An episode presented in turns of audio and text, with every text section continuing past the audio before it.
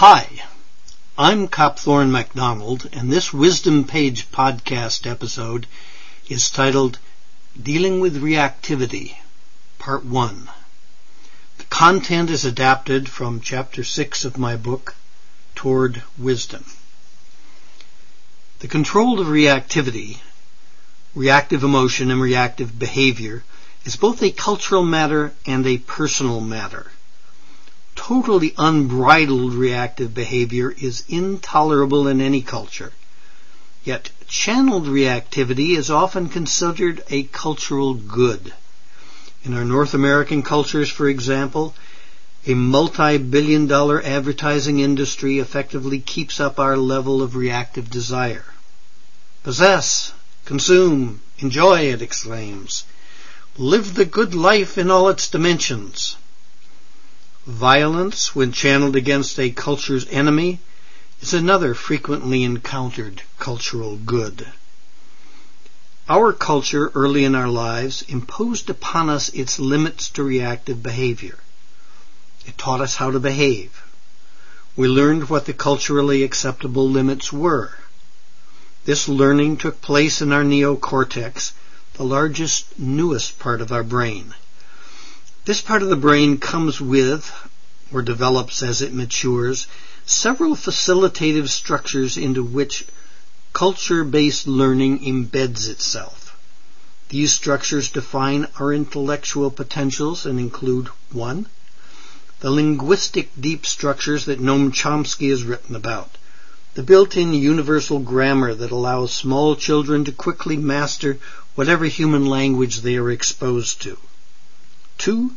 Ordinary musical, artistic, and mathematical sensibilities, and in rarer cases, giftedness in these areas.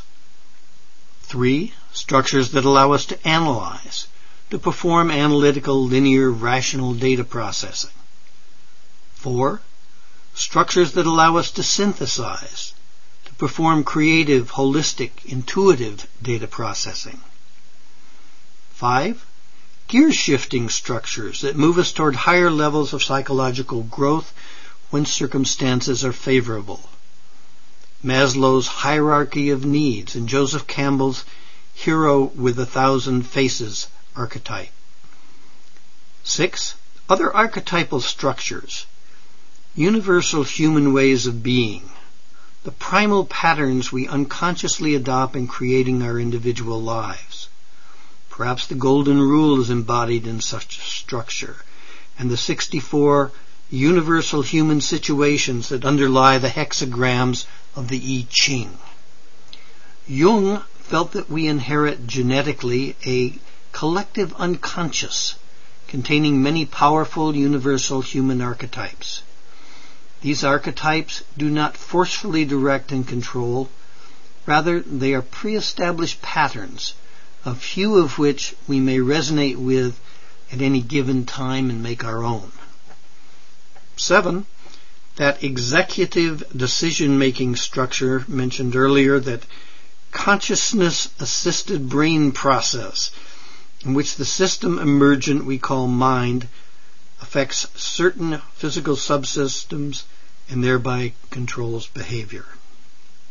The specific ways in which these neocortical structures develop is determined largely by the array of influences that each person encounters, by each person's unique sequence of life experiences, by the culture in which each of us grows and develops. As Paul MacLean put it, in the field of literature it is recognized that there is an irreducible number of basic plots and associated emotions. In describing the functions of the triune brain metaphorically, one might imagine that the reptilian brain provides the basic plots and actions, that the limbic brain influences the emotional developments of the plots, while the neo-mammalian brain has the capacity to expound the plots and emotions in as many ways as there are authors. Anthropologist Ruth Benedict studied many cultures and, like the existentialists after her, came to the conclusion that there is no one given human nature. There were many potential human natures, and each culture reinforced and developed a different mix of potential ways of being and behaving. As I piece the story together from Maslow's account in The Farther Reaches of Human Nature and her book Patterns of Culture, Ruth Benedict noted great differences between the kind of people she found in one society and those she found in another. Some societies consisted of good, secure, likable, non-aggressive people. Others consisted of surly, nasty, aggressive people. The personality characteristics didn't correlate with any of the usual anthropological factors geography, race, climate, wealth, etc. She struggled to find an answer. She found her answer in the type of reinforcement that particular cultures gave to ways of behaving, to attitudes, and to states of mind. She came to see human nature as a vast array of potential mind states and behavior, with each individual's nature being determined to a large extent by the pattern of cultural reinforcements that the individual had experienced. Some cultures reinforce the least desirable human potentials, those connected with our ancient brains, greed, hate, envy, etc. Our present North American cultures, and industrial cultures in general, tend to reinforce greed, and they reinforce violence in contexts such as war and some sports. They also emphasize the development of the rational mind and the development of capable players for culture-defined worthwhile activities. Ruth Benedict and other anthropologists are telling us that we are clones of our culture to a much greater extent than we would like to think. Culture originated brain programming determines much of what we do and how we think. Yet we have great difficulty coming to see this. Anthropologist Edward Hall has described the problem. There is, as far as I know, no way out of the dilemma of the cultural bind. One cannot normally transcend one's culture without first exposing its major hidden axioms and unstated assumptions concerning what life is all about. How it is lived, viewed, analyzed, talked about, described, and changed.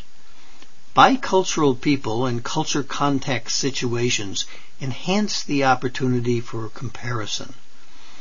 Two other situations that expose culture's hidden structure are when one is raising the young and is forced to explain things, and when traditional cultural institutions begin to crumble, as they are now doing.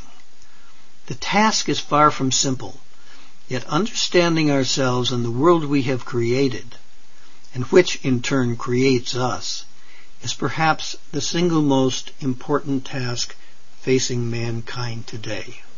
Unquote. As Maslow's work showed, much also depends on how well our needs are met. When unmet needs are widespread within a culture, the effect can be particularly unfortunate. I live today in Prince Edward Island, Canada, but my MacDonald ancestors came from the highlands of Scotland. Coincidentally, so did the ancestors of many Prince Edward Islanders. The names Macdonald with a small d and MacDonald with a capital D take up more space in my phone book than any other name. In addition, there are whole columns of Campbells, Stewarts, MacLeans, and other Highland names. Like most North Americans, we Islanders tend to be interested in our roots and to glorify our ancestors a bit. We take pride in being of Scottish descent and like to picture our forebears as fine, noble human beings. At one point, I read a bit of Scottish history involving my MacDonald ancestors. A story is told about how the Clan MacDonald of Glencoe invited the Clan Campbell to a feast in 1692. The Campbells turned on their hosts and slaughtered many MacDonalds. To get the gory details, I turned to historian John Prebble's book, Glencoe, The Story of the Massacre. I got more gore than I expected. It turns out that the massacre was not an isolated incident. Life was hell for most Highlanders in the 1600s. Their rude dwellings were likened by people of the day to cow byres, dung hills, and the earths of wild animals. During the winter, their houses sheltered not only highland humans, but highland cattle as well. They were heated by open peat fires that filled them with smoke, reddening the eyes of people and cattle and blackening the walls. Some smoke escaped through a hole in the roof. Some escaped through those holes in the wall they called windows. Prebble gave an all too vivid picture of the pervasive brutality. Violence was part of life. Standard armament for a Highland man was two pistols, a dirk, a musket, a sword, and a bull hide shield. Young boys spent part of each summer learning to use these weapons. Summers were the good times, but each winter brought the specter of starvation. Life centered on making it through the current winter and preparing for the next. Summer activities included murderous raids on other clans, stealing cattle and anything else of value. Insurance against the perils of the coming winter. The barbarity of the Highlanders, it seems, was exceeded only by that of the English justice doled out by the King's man, the Earl of Argyll. Standard practice before hanging a man was to tear one of his arms from its socket and impale it on a pike. One of the Earl's lesser punishments was to bore a hole through a man's tongue with a hot iron. It was during this period that Thomas Hobbes called the life of man in the natural state poor, nasty, brutish, and short. It was that in the Highlands. Today on Prince Edward Island, I, like my Highland ancestors, passed long winters and short summers. But no one is starving here, and murder and cattle stealing are not standard pastimes. We blood descendants of those same violent clansmen live peacefully together and treat each other at least as nicely as average North Americans do. The last time I checked, Prince Edward Island had the lowest per capita homicide rate of all Canadian provinces and the lowest rate for all violent crime. Geneticists would tell us that the genes haven't changed appreciably in 300 years. Three centuries is no time at all on the scale of evolutionary time. Yet there is this great difference between the behavior of the Highlanders of the 1600s and the Islanders of today. Why? The answer in Maslow's schema is that the basic physical and psychological needs of today's islanders are much better met. The answer in Ruth Benedict's is that today's PEI culture does not promote violent behavior to the extent that the Highland culture of the 1600s did. If our physical and psychological needs are fully met by our society, if we live in a rich, stimulating, uplifting milieu, then it may be possible to actualize the very highest potentials inherent in those cortical structures. Our needs are not met, however, and if the influences we encounter do not motivate us to develop the best within us, then this won't happen. In the worst cases of deprivation, the person's inner experience and outer behavior will be controlled much of the time by the mechanistic, reactive, hardwired programming of the ancient brains. Also, whatever cortical capabilities we have developed are likely to be used to aid this reactivity. We grew up in the culture we grew up in. We were indoctrinated with that culture's mores, values, and behavioral limits. Now, as we attempt to reduce our own reactivity to a much lower level, it would be foolish to expect a lot of help from that same culture. The setting of new limits and the search for ways of reaching those limits will have to be a personal matter. As we have seen, a large body of research makes it clear that the reptilian and limbic brains come pre-programmed by evolution to generate animalistic behaviors and mind states. The great hope for us human beings is our extensive neocortex and its network of interconnections with the two ancient brains. Because of those connections, the human intellect has considerable control over reactive behavior and mind states. On the negative side, the neocortex can stir up trouble. Thought and imagination, neocortical activities, are able to trigger reactive emotion and behavior into existence. Thought and imagination also play a major role in sustaining reactive states. On the positive side, Neocortical control of attention and energy can be used to bring reactive states to an end, to prevent them from arising in the first place. The human animals among us are proficient at the first use of the neocortex. The saints and sages have mastered the second. In gene slash environment or nature slash nurture terms, parts of human brains come genetically pre-programmed to initiate violent behavior if those programs are activated. At the same time, other brain-mind processes, programmable ones, ones susceptible to influences from culture and environment, can prevent such triggering, at least in all but the most stressful circumstances. The frontal lobe decision-making process can, via interconnections with the two animal brains, ride herd on them, monitor their outputs, and cut them off at the pass.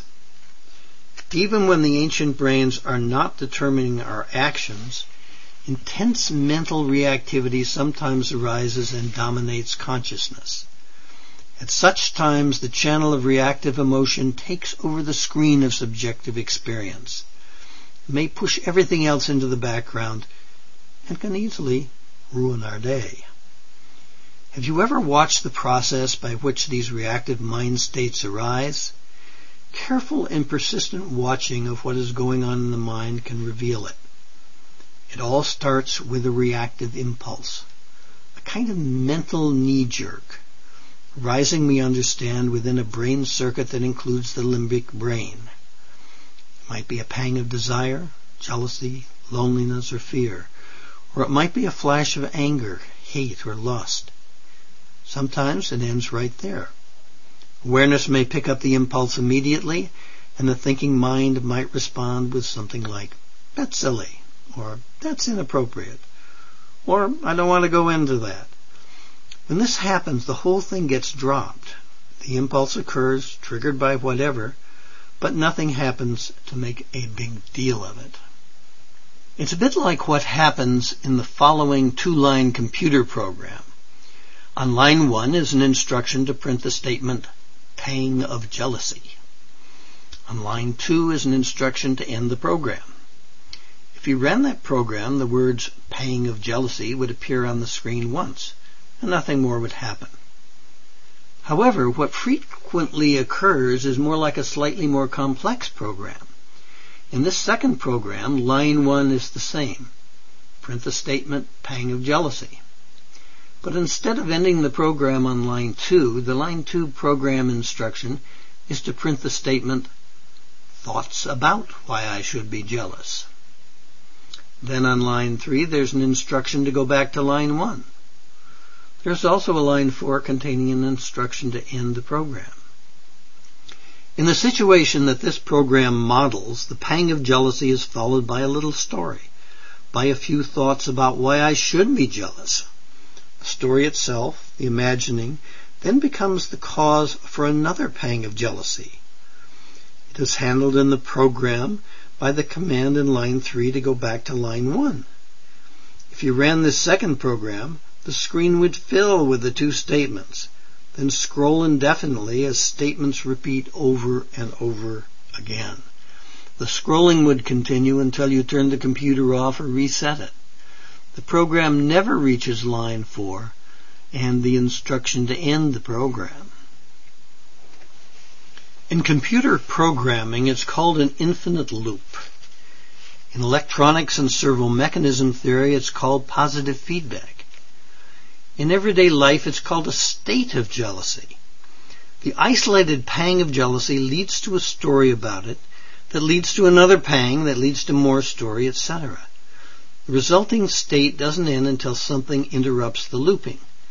The energy to keep it going might fail, attention might be drawn to something else, or new information might be received that convinces the mind to stop its painful foolishness. This then is the first step toward a non-reactive mental life, a life free of painful states of mind. Notice reactive impulses when they first arise. Once having noticed an impulse, there are three ways of dealing with it, not all of them equally appropriate. One, We can prolong the impulse by identifying with it and weaving a story around it, by feeding energy into a process that maintains it. If we do this, then a state of anger, fear, jealousy, or desire arises. This in turn may result in anger-based, fear-based, jealousy-based, or desire-based action of some sort. Two, another option is to deny or repress the impulse, to push it into the subconscious. This is apt to have unfortunate consequences later since repressed material is not really gone. It often returns and causes trouble. A third option is simply to note the impulse, realize its automatic, mechanical, ancient brain origin, and let it go. Benjamin Libet has investigated the brain-mind process involved in making voluntary movements. His interesting results seem to apply to conscious decision making in many situations, including our dealings with reactive impulses. The first of Libet's findings was that a conscious intention to move is initiated by unconscious brain processes. The evidence for this is a slow negative shift in the electrical potential of the scalp that pre- precedes by as much as a second the arising in consciousness of an intention to move. If that strikes you as deterministic bad news, you'll like his second finding. Libet discovered that for a fraction of a second after an intention to act arises in the mind, a conscious decision can be made to veto the action. Thus, although the intention or impulse to act arises automatically, there is a brief 11th hour window of opportunity during which conscious choice is possible. Libet's results help make sense of some experiences of daily life. Did you ever find yourself pouring another cup of coffee without having consciously intended to? Did you ever brush a fly away or slap a mosquito without thinking? Did you ever get up from your chair and walk toward the kitchen and only then realize that it was a pang of hunger that triggered the process? It seems that the unconscious programs of the brain initiate many actions, and if we're not attentive, we lose that brief opportunity to veto them consciously. We can do nothing about the automatic arising of various thoughts, urges, and reactive impulses. Thus, there's no reason to feel guilt about any of them. It's all automatic, a product of mechanistic biocomputer processing. Our humanity, our freedom, resides in the possibility that the conscious mind can assess and veto before the urge, thought, or emotion turns into mindless action. If we are attentive enough, then the discriminative, selective human mind can say no to the mechanistic arisings. It can say no to the reactive perspective and yes to alternative perspectives. When the mind is alert and attentive in an allowing, non-reactive, broadly focused way, we can see feelings as simply feelings and urges as simply urges, rather than as absolute imperatives upon which we must act. In this mode of attention, reactive impulses and other mechanistically generated messages from our ancient brains simply represent more information, more input to awareness into the final conscious decision making process. That ends part one of thoughts on dealing with reactivity, which I presented in chapter six of my book, Toward Wisdom. Thanks for listening, and check out the many wisdom related resources available on the Wisdom page. It's at www.cop.com. I'll spell that out www.cop.com.